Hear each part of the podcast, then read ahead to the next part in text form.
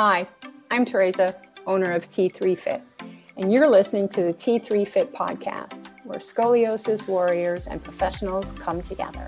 Here we talk about our scoliosis journeys and the emotional components it takes on from being a parent to being diagnosed with scoliosis and sometimes leading to surgery.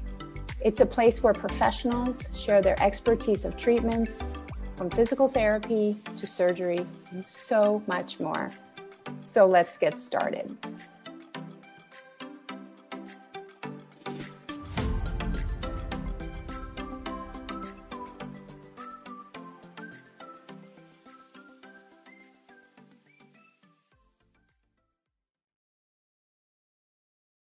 Hey, everybody, welcome to the T3 Fit Scoliosis podcast. On today's show, we have Whitney Little. On Instagram, she is known as Champ9584. Whitney, I'd like to welcome you to the show. Thank you, Teresa. I'm so happy to be here. Can you tell us a little bit about the time when your journey with scoliosis started, how old you were, your degrees, and what it was like for you growing up being diagnosed and what happened along the way? Sure. So I'll just preface by saying that it's a long story. It spans from the age of 13 all the way to 36. Okay. Um, with fairly consistent surgeries throughout that entire time. So there's a lot, and it's a very painful journey. It's a very traumatic journey, um, very emotional, but it's also been a journey about discovering myself and realizing what I'm capable of in terms of how strong I am and how resilient we all are. All of us with scoliosis have to be so resilient because we're not facing an elective surgery. We're facing a surgery that we have to have. In my case, my rib cage was closing in around my heart and my vital organs. So if that had been left to just develop and continue, if my spine were left to continue moving as it was in a three dimensional way, you know, I probably wouldn't have lived given how severe my scoliosis continued to get even after I had had a fusion. What was it like when you were first diagnosed? How did you find out? How did your parents find out? So I was playing lacrosse in seventh grade and I had a lot of back pain that day. So I went to the school trainer and she was just checking out my back and she asked me to do the typical touch your toes. And the next day I was in a brace. Um, and I had no idea that that was the beginning of a several decade long journey. There was um, there was no information orthopedic. No, no information. Um, you know, we needed an orthopedic surgeon, but my mother, who has been my my support, my rock, my help, my second set of ears and eyes.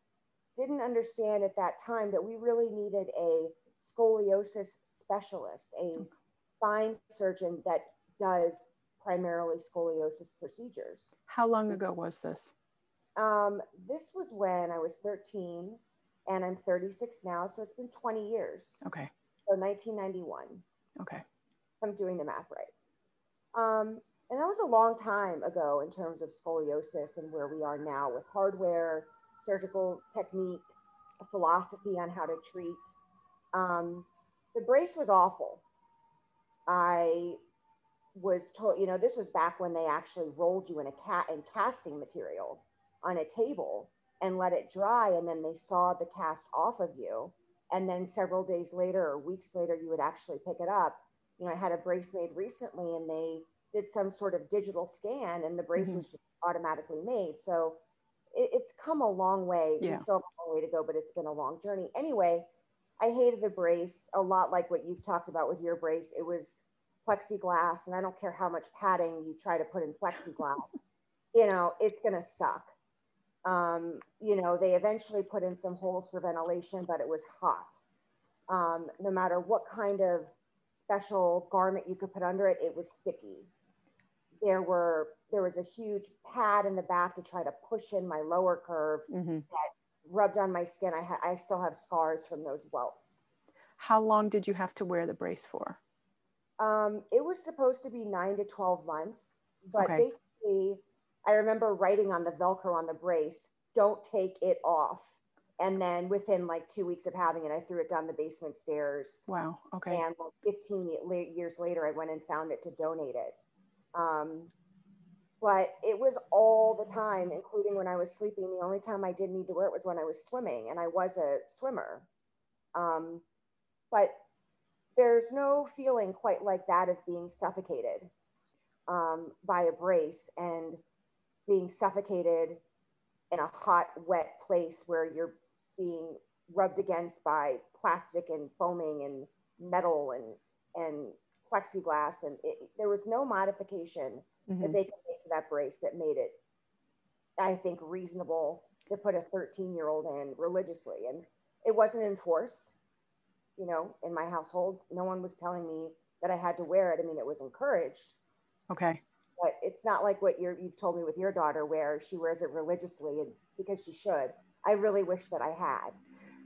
So when you were diagnosed and when you were given the brace, it sounds like, and correct me if I'm wrong on this, with your parent, you were all just literally like thrown into this. And your did your parents understand what the dynamics of everything were, or was it just like a smack in the face for everybody?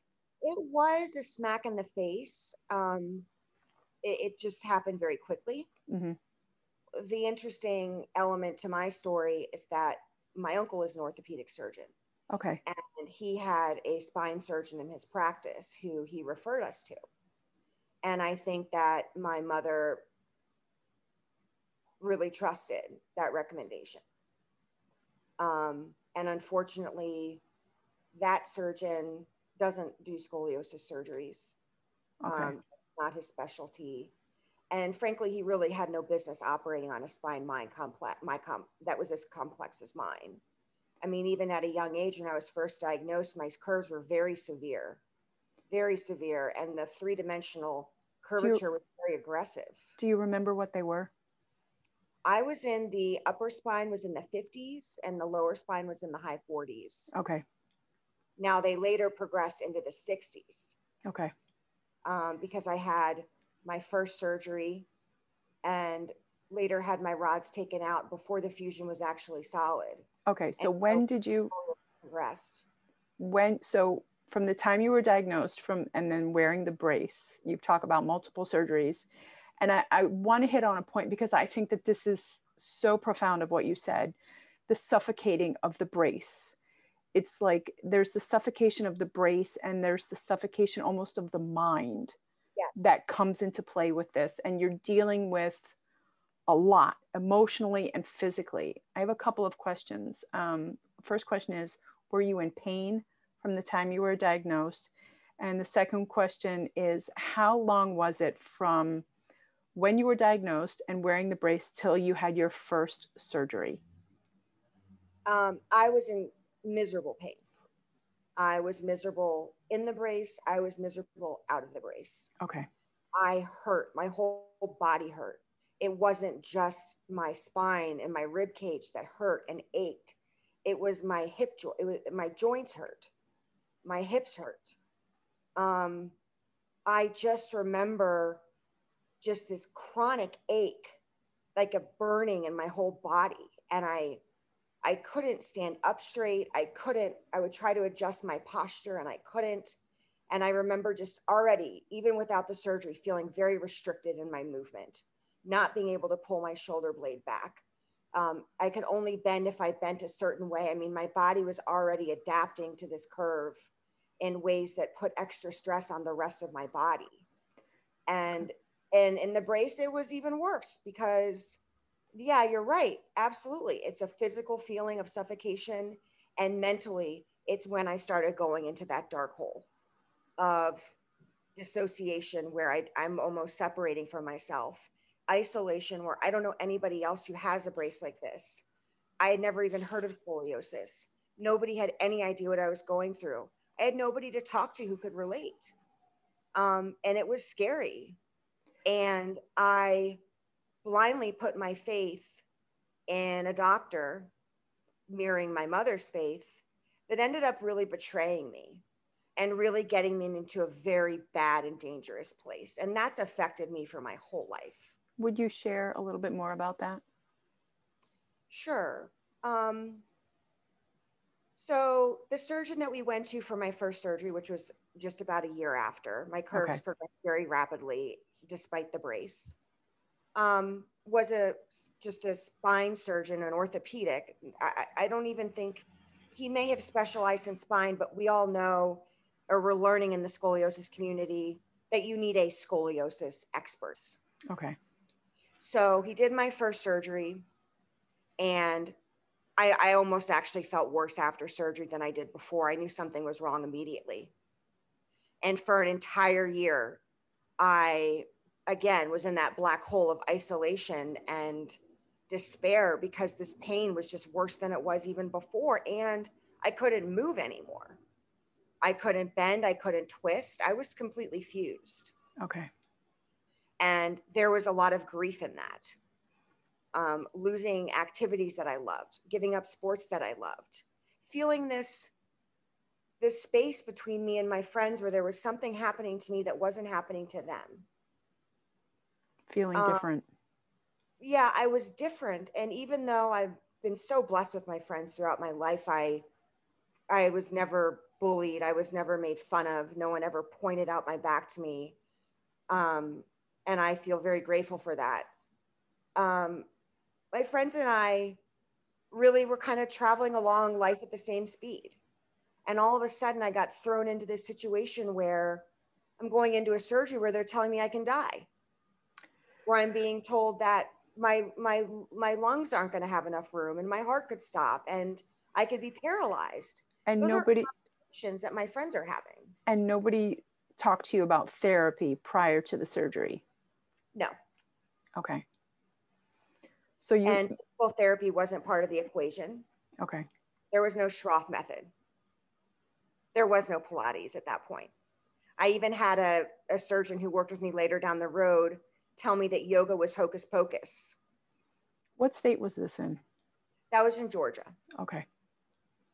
Um, so there's a lot, people are open to a lot more now, but they were not part of the journey at the beginning they weren't even mentioned or discussed as possibilities. They were never brought to me. Okay. So you had the first surgery and that went down that went downhill. Yeah. And then what happened next? So I was in all of that pain for that year. That was worse. Okay. So the same surgeon decided that he was going to take out the hardware because he could visibly see that some of the screws had actually popped out. You could see them at, at my skin um, and he thought the hardware was what was causing the discomfort. So almost exactly a year after he put them in, he took them out. Okay. And then for that entire year, here we go with the pain again. And at this point, I'm noticing that my body is actually looking different. I'm more bent over. I feel more twisted. Um, I'm seeing, you know, that my hips are even more uneven than they were before. And we went in to see him and another spine surgeon that worked in the practice. They took an x ray. And I remember sitting on the exam table and tell me that this was an emotional issue, that this would be best managed by a therapist or a psychiatrist. And that's not true. Something is happening with my spine. Why is he not listening? Um, he never even looked at the x ray, which was on the screen in front of him that he took. And also feeling hopeless like, where do I go now? Like, what do I do now? You know, what am I, what am I supposed to do? The current situation isn't acceptable. Like, I can't live like this. And so I was very fortunate at the time. Um, I went to a girls' boarding school, and the girl that lived across the hall from me was from Atlanta, and she had had spine surgery um, a very short fusion compared to mine, but I got the name of her surgeon. Mm-hmm. And I remember after that appointment, sitting in my car alone, about to drive back to school, and I was just in tears in the car. And I remember calling my mom from my cell phone and saying, you know, I don't care what you do, but I'm getting a second opinion. Okay. I want to go to Atlanta and see Dr. Morrissey. I can't believe that that just happened. And she was reluctant, but she ended up going along with me. I don't think that she was at all prepared for what happened there and what we were to find out. And what happened? Well, um, we got there, we brought all my films and gave them to Dr. Morrissey, a very well known surgeon in Atlanta who had trained in Boston, was really phenomenal. Kind of a strange personality. He's the one that made the yoga comment. Um, when I was asking about other things to do for pain, I mean, I was in all this pain. And at that point, you know, pediatric pain management was just not even on the radar. You know, pain management for kids and people my age was not around. It's no one ever said, okay, while we're trying to figure this out, there are things you can do to help manage your pain. I was on my own. Okay. How old were you? Um, at this point, you know, I'd had the first surgery and the second surgery. I was going on 16. Okay. Um, so we went into the surgeon's office and he took the x-rays. My mom and I were there for the day. He said, he looked at this, the x-ray and used his hand and moved his hand all over the x-ray and said, I don't know what's gone on here, but this needs to all be redone. That's a lot. He was talking about revisiting the surgery, having rods fused to your spine. Having everything redone. Okay. And also needing um, a, a thoracoplasty. He said basically you're going to need a, at least a year to go through all of this. So I recommend that you either go to college late or take a year off at some point, but you're going to need a year for this. And you could miss a year of high school, but I don't recommend that. I recommend that you just take a year off before college. Well, I was so ready and excited to go to college um, that I was thinking, you know, there's just no way I'm waiting to go to college. Um, I would rather miss high school and boarding school than college. Mm-hmm. The surgery was so long and so invasive and so intense that he didn't even have time to do the thoracoplasty. Okay. He had to end the surgery before he could even really finish because it was so involved. Um, and I had never seen my mom get emotional about anything that I had been going through. Mm-hmm. I had never seen her be tearful or cry or seem upset or seem any of the bit traumatized that I was. That she just broke down into tears. Um, I think about that moment a lot because she's seen me go through so many of these surgeries. Mm-hmm there's a there's a saying and it, i always use it pertaining to us with scoliosis you don't know what you can't see right? The pain that your body is enduring the curves people sometimes can't see that. And it could have been the same way for your mom because she was trying to stay strong for you but internally there was she was breaking just as you were. And i say that as a mom of a child who has scoliosis and knowing what the potential is with my own daughter. So we stayed in Atlanta for a while to recover. And I did really, really well after that surgery. I felt great. Um, I still needed to have the thoracoplasty done though. Okay. Um, that was really a problem. And, but I waited. Um, I went to college, I went to Duke, and I loved every single second of that experience it was uh, literally no bad days in years. It was wonderful. And your pain after this surgery was where it was, was, it? It okay. was gone. I was running, I was on the treadmill, I was at the gym, I was working out, I was active. It I felt like I had my life back. And I thought it was behind me. But I knew that I needed to do this thoracoplasty. Okay. Because that was going to be getting worse. So I tried to go back to Dr. Morrissey in Atlanta, and he had retired. And you know, he was such a he was a doctor who was so rough around the edges and very old school, you know, very old fashioned. But, you know, after I heard that he retired, I actually ended up sending a thank you note to his old office, hoping that they would send it to him because I wanted him to know what he had given me, given back to me. I wanted him to know how much it meant to me to have that college experience. What did and he give back to you? Once the surgery was over and I'd gotten through college, he gave me back, first of all, first and foremost, a pain free life. And truly, college, my college years were the only years I've ever had pain free. Because once I had the thoracoplasty, which was not the cause of pain, I had later issues with aging and wear and tear from a lot of the exercise.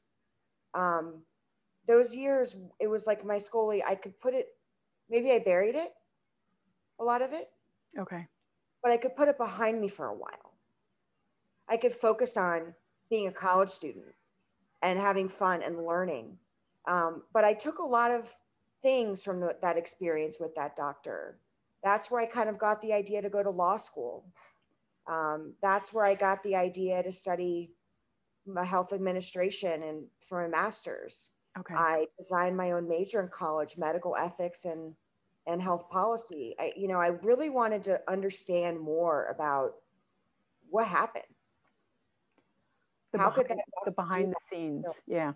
Yeah, I wanted to understand that the system is so flawed and and understanding that how blessed I was to have access to my care and to have a family that could travel for my care yeah. and take care of me and afford it. Because if I did not have that, I would not be alive. You'd my be in a very different bracket. In a very different bracket. I would be. I, it would. My scoliosis would have killed me. I literally would not be here. I would not have survived the scoliosis. And the reason I I survived it was because I got I uh, eventually got the care that I needed and had the family support. Later down the road, I ended up having to work. The doctor that ended up doing my thoracoplasty, mm-hmm. phenomenal spine surgeon at Hospital for Special Surgery, who actually was an African man from Africa, first generation, who was saved by a Peace Corps doctor when he was an infant he had a waterborne illness that was killing him. And a, a Peace Corps doctor saved his life. And so he went into medicine. And when I met him for that next stage after college for the thoracoplasty, I found out that he was working on building a hospital in Ghana for children that were orphans with severe scoliosis that was caused by tuberculosis because kids there are not vaccinated. Tell us the time from the last surgery to having the surgery with him what was the gap how long did that um, between those two trying to remember i don't really know um, that actually i don't think was a very bad surgery i think that's probably why i don't remember much about it. okay. okay um, i remember that he used the bone from my ribs he ground up the bone and reinforced my fusion bone graft. yeah, he did an extra bone graft to my spine. So this was an easier, obviously an easier sur- surgery than the ones you'd had in the past. Yeah, because they weren't they weren't doing things with hardware. They weren't actually physically manipulating my spine mm-hmm. into a different shape, which doesn't just affect your spine; it affects your entire body, how everything is aligned. The thoracoplasty wasn't bad, and I was really happy with it because my back looked a lot better. Okay. Uh, because I didn't have that rib hump deformity anymore. Um, and I had met this doctor who was inspiring me. He was very humble, very gracious. He was the first doctor that held my hand and sat down next to me, not to tell me that I had a psychiatric problem, but to tell me how sorry he was. Just to have compassion. What I had been through. Yeah. And that just having him hold my hand like that I mean, I could go right back to his office today and tell you what room I was in and what I was wearing and where he was sitting, where I was sitting, where what everything what in the room was like because I remember that moment and I can feel that moment all over again still now. It makes him feel human and it makes you feel in air quotes normal. And that goes a long way. I felt like he was the first doctor to really appreciate yeah.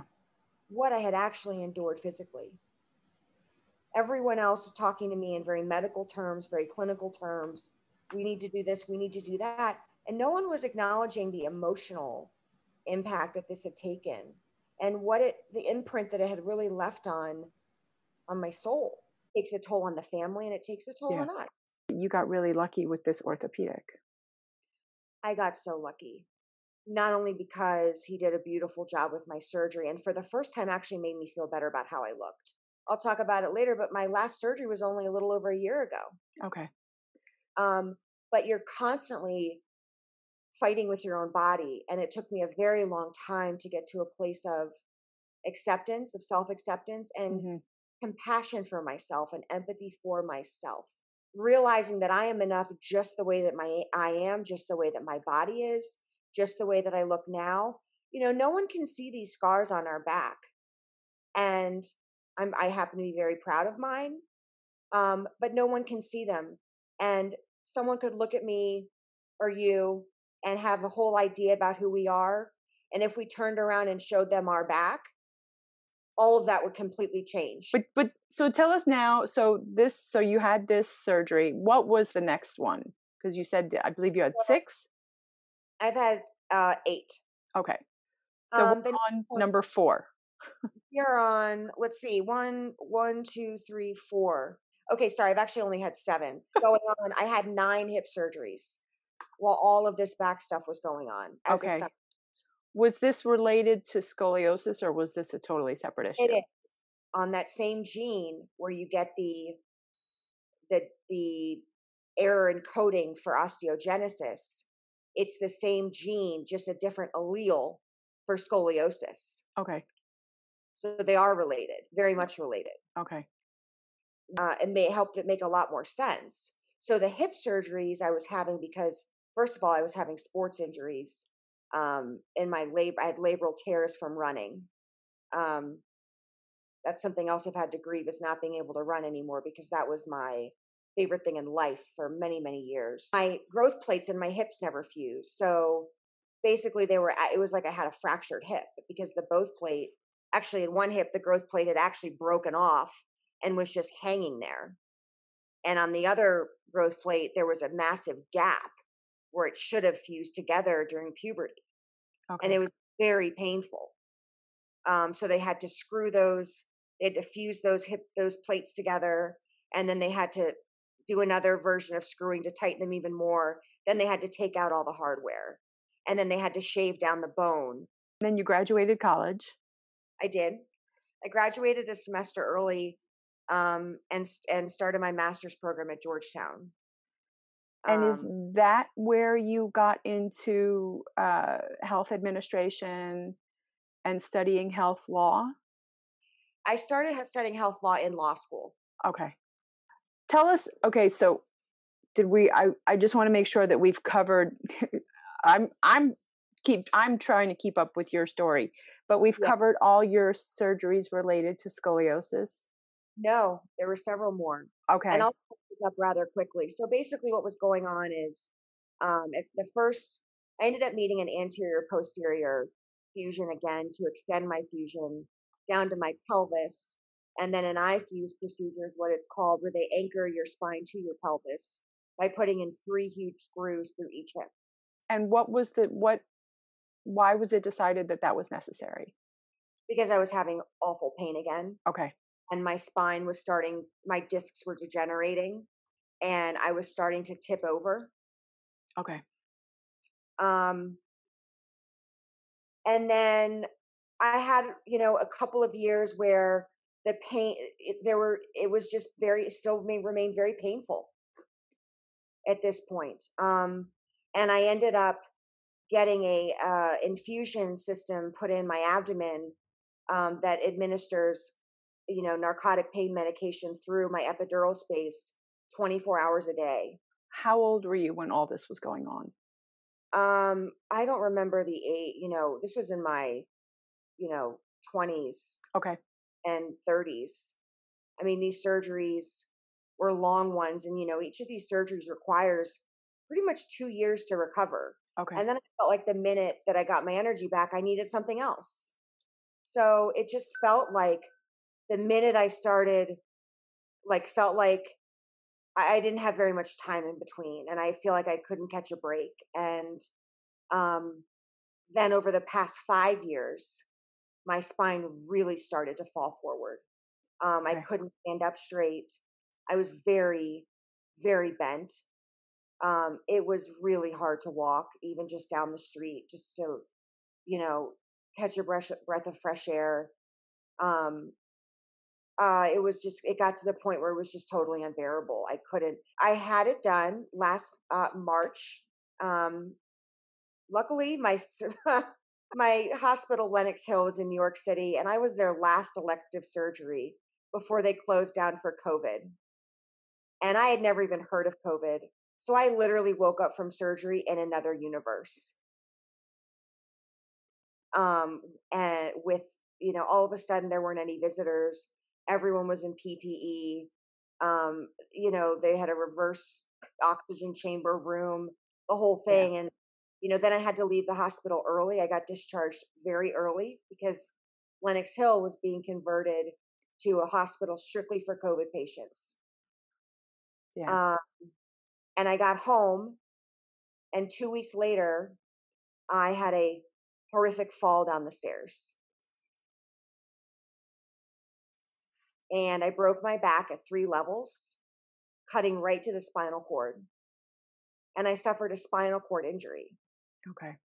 Um, which is currently what I'm dealing with now. Okay. COVID, and then that's yeah.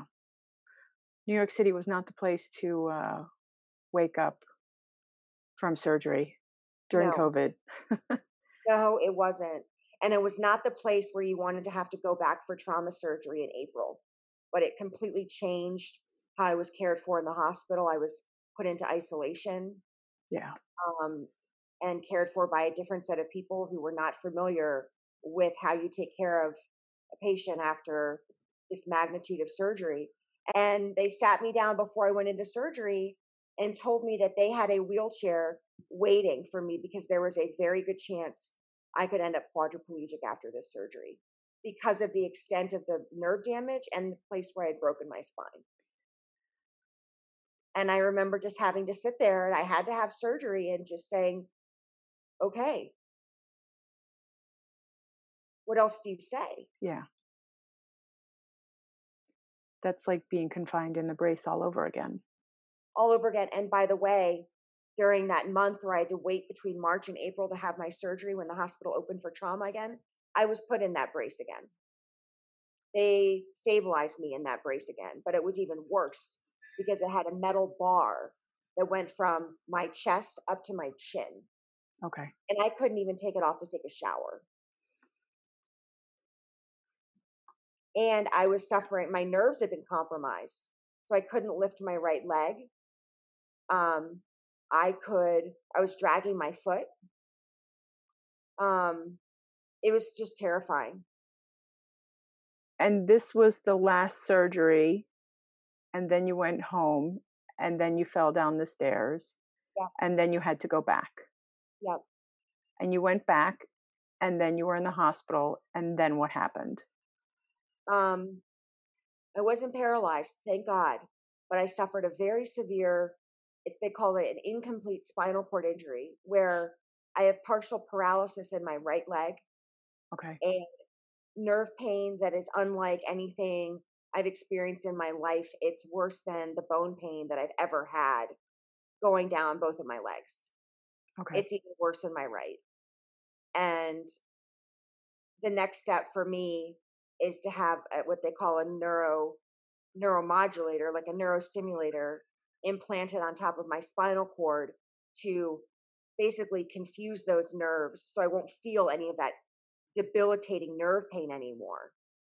Um, but that that would normally be a fairly routine procedure for someone without my history, but it's very complicated because of my spinal deformity, which my cervical spine isn't fused, my neck's not fused, and mm-hmm. I still have a couple levels above T2 that aren't fused. Mm-hmm. I've found out since that that scoliosis has actually gotten worse. Okay. They've got to work around that curvature. They've got to access a part of my spine that's underneath the fusion. Um, there's just more to it. And so I think I've found the doctor that's going to be able to do that. Unfortunately, he's in Colorado, so we're hoping he'll know someone local okay. that can take over. But when you get into this realm of specialty and subspecialty and sub subspecialty, you're fortunate if you can even find someone that can do it at all. Yeah. And this particular doctor in Colorado actually invented that neurostimulator machine. Okay. So, right now, as I've been grappling with this nerve pain, which drives me to insanity. I mean, the only thing that that helps is just if I like walk constantly, intermittently sitting for just a few minutes and then getting up and walking constantly, moving constantly, mm-hmm. almost kind of like numb the nerves. Okay. Um, or else laying flat on my back. It's been, it's been, it has been, it has tested me and my patience and my limits, my limit for pain, all of it in a way that I've never been tested before. Okay. But you're persevering and you're still moving forward and you're still going. And I want to jump on something that we talked a little bit about before. Uh, you talked about your degrees and what you studied with the health law. That is a an administration. I think that that is such a vital part, and getting the information that you gained along the way and having the opportunities that you've had. Um, can you share with the audience a little bit about what you have learned that they can benefit from if they are looking for if they're in a situation and they are they're grasping at straws? You know what is something that they can take from what you've learned? Like this is some you we all have to be our own advocates. We have to do our own research. But what is what is something that you can offer them telling them here on this uh, podcast that they can take to the next level when it's their turn or if it's their turn of physical therapy or surgery or searching for an orthopedic. What is something that you could say hey go look at this. Go go check this out. Can you share something? Yeah. well i'll start with what has helped me um, in the past stay strong and and be more comfortable and help me maintain some of the mobility and flexibility that i do have which is vital because your spine can't do that much and so you're straining all of your other joints your feet your knees your hips even your shoulders so pilates for me was and has been my space where i've been able to be comfortable and get relief from pain and stretch parts of my body that i can't stretch on my own mm-hmm. that ache and hurt and throb and burn that's where I really get a lot of relief. Even if it's only temporary, I get relief. And so I know for that hour at least, I'm going to feel good. Now, the issue is always paying for it. Who's going to pay for that? Right. Insurance will pay a lot of money for you to go see a physical therapist. But I can tell you that nothing I've ever done in physical therapy has come close to what Pilates has done for me, personally, for me. And did you, when you did Pilates, did you use the reformer? Did you use the tower? Did you just do mat or bar? Did you do did, all of it? I did reformer and Cadillac and the Wunda chair. I never did mat because I needed the support and the resistance of the equipment. Okay. Pilates is a space where I can really open up those joints. Um, and then massage therapy. There's nothing like it in terms of helping pain, breaking up scar tissue, I mean, the scar tissue can can be agonizing. And so the sooner you can get in there to get some massage done, I know that physical therapists will do a limited amount of of I don't know if they actually call it massage, but they call it manual therapy. Mm-hmm. And that's a way that you can and bill your insurance. Now, in terms of health law, listen, it is mind ba- baffling, baffling, whatever you want to say, mm-hmm. to understand health law. It is just nearly impossible. Thankfully, now we have the Affordable Care Act, affordablecareact.com, trying to prepare as much as you can for these procedures, knowing that insurance is not going to cover it all, that you're going to have out of pocket expenses and setting aside money for that. Um, for just paying the regular medical bills. I mean, even with insurance, you've got deductibles, you've got copays. Having an advocate, having somebody else come to appointments with you to hear what doctors are telling you, and keeping the doctor in the room until you understand what he's saying. You know, and, doctors can be very intimidating. Yeah, and and if and you don't understand it, then say I don't understand. Yeah, or I need some more of your time if that's okay. And finding out what's the best way for me to contact you if I have a question? Because you're going to have a lot of them. And going through the phone tree every time is extra stress and anxiety that I can promise you you don't have to spare. Um, getting email addresses, getting cell phone numbers, but still, you know, respecting the boundary is is so necessary. Oh gosh, you know, if you read everything you get in the mail, you know, I got so overwhelmed with my situation that I just started shoving my mail into like bags and folders. Okay. You know, I didn't know how I was going to pay for any of it and I could I I was trying so hard just to hang on day to day just with the pain and the recovery that the last thing I could do was open 4,000, you know, letters from Blue Cross Blue Shield and whatever other healthcare provider was involved and there were seemingly millions of them. I just I I couldn't deal with it you know, and so I'm trying to catch up with it now. And um, it's not fun. But finding somebody who can help you with all of that. Um, and letting them help you. You know, I think I've really felt like a burden for a long time on a lot of people. Yeah. That's and, that's that's yeah. huge. Giving the acceptance to yourself to say, "Hey, I need help." And I recently, in the last several months, reached out to, you know, my aunt and uncle. You know, primarily my mom had been helping me through all of this. And I think that the COVID situation with the back to back surgeries was just too much for her. Mm-hmm. Um, and I get that. It was too much for me too. But I don't get to walk away. And we don't have that option. And so I reached out to my aunt and uncle, and they have been nothing short of phenomenal so supportive. They've jumped right in there with me, coming to doctor's appointments, helping me pay the bills, getting the bills paid, organizing them, understanding them, learning a lot of stuff about life that frankly, I just didn't learn because I was too busy in the operating room and on bed rest and trying to survive. Yeah. So the, you know, it delays you emotionally in a lot of ways and practically in a lot of ways, but it accelerates you in others. You become very wise. Yeah. But you become also naive in a certain way. So, so the, the, the biggest part is just ask for help. Mm-hmm. Find what works and ask for help. Yeah. I mean, in my and case, and accept the help. And be be gentle and loving to yourself, like you yeah. would be to your own friend. Um, yeah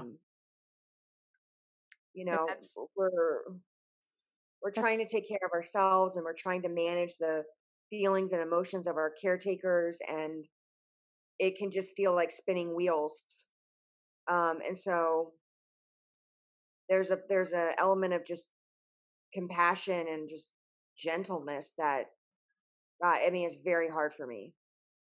It's but very very hard. but you've come so far. It doesn't it it doesn't stop it just grows. And the acceptance that you are giving yourself by looking to other opportunities and other family members for support goes a long way goes a long way. Yes. and, and you not, go ahead sorry. I, I was just gonna say and you sharing it here sharing your story here with with people who are listening what works for you giving people that information that they didn't have before about pilates about being your own advocate about the health system. That's information that people didn't have and that that is your wealth and your knowledge of finding out through your own story and you're able to pass that on.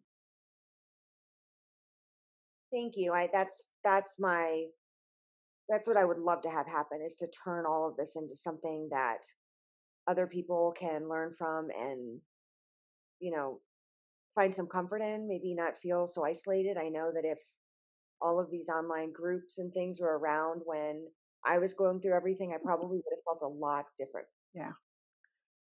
Um, if there's somebody listening now and they can really resonate with you in all your journey, I'm calling your surgeries journeys because that's what they are. Yeah. Journeys of opportunity, of growth, of recognition, of acceptance. If there's that one person listening, what would you say to them? who who's feeling isolated who's feeling anything. They're feeling isolated they feel lost. They just feel like yeah they feel lost.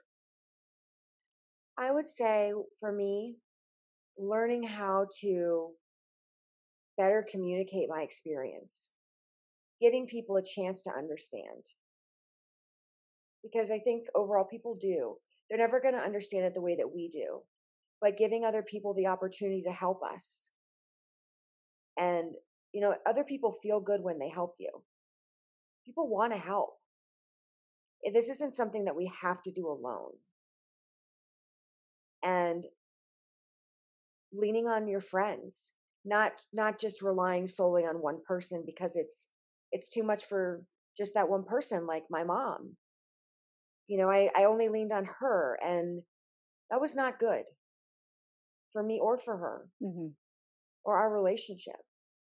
So reach expanding your network of friends, finding finding support, and then accepting the support as a as a as a uh, as a way of connection and love. Really, giving people the chance. I mean, I I I opened up my heart to my aunt and my uncle, and I've been truly like at moments brought to tears over the compassion and the the acceptance and just the help that they've been there been there to help for me and for my mom too we we both needed somebody else to help us and and they really did and so as a result your relationships become a lot deeper um yeah. a lot more transparent and if you could just find a way to let people in and if somebody has questions and they would like to contact you about your story and about asking you for help,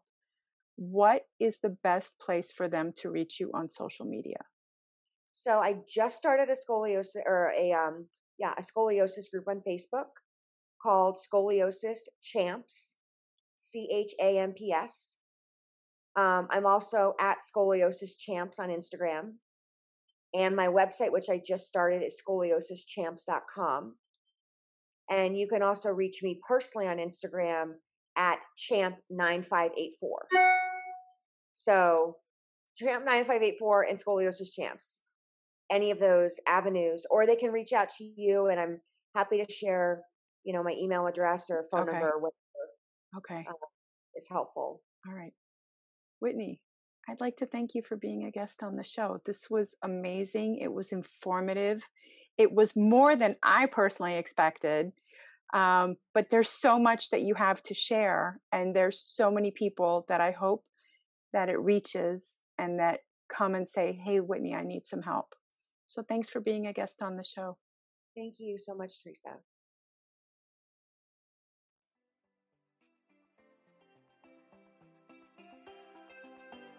If you like this episode, chances are there's someone else out there who needs to hear it too. So it would be a huge favor to me if you'd go ahead and give us a five star review.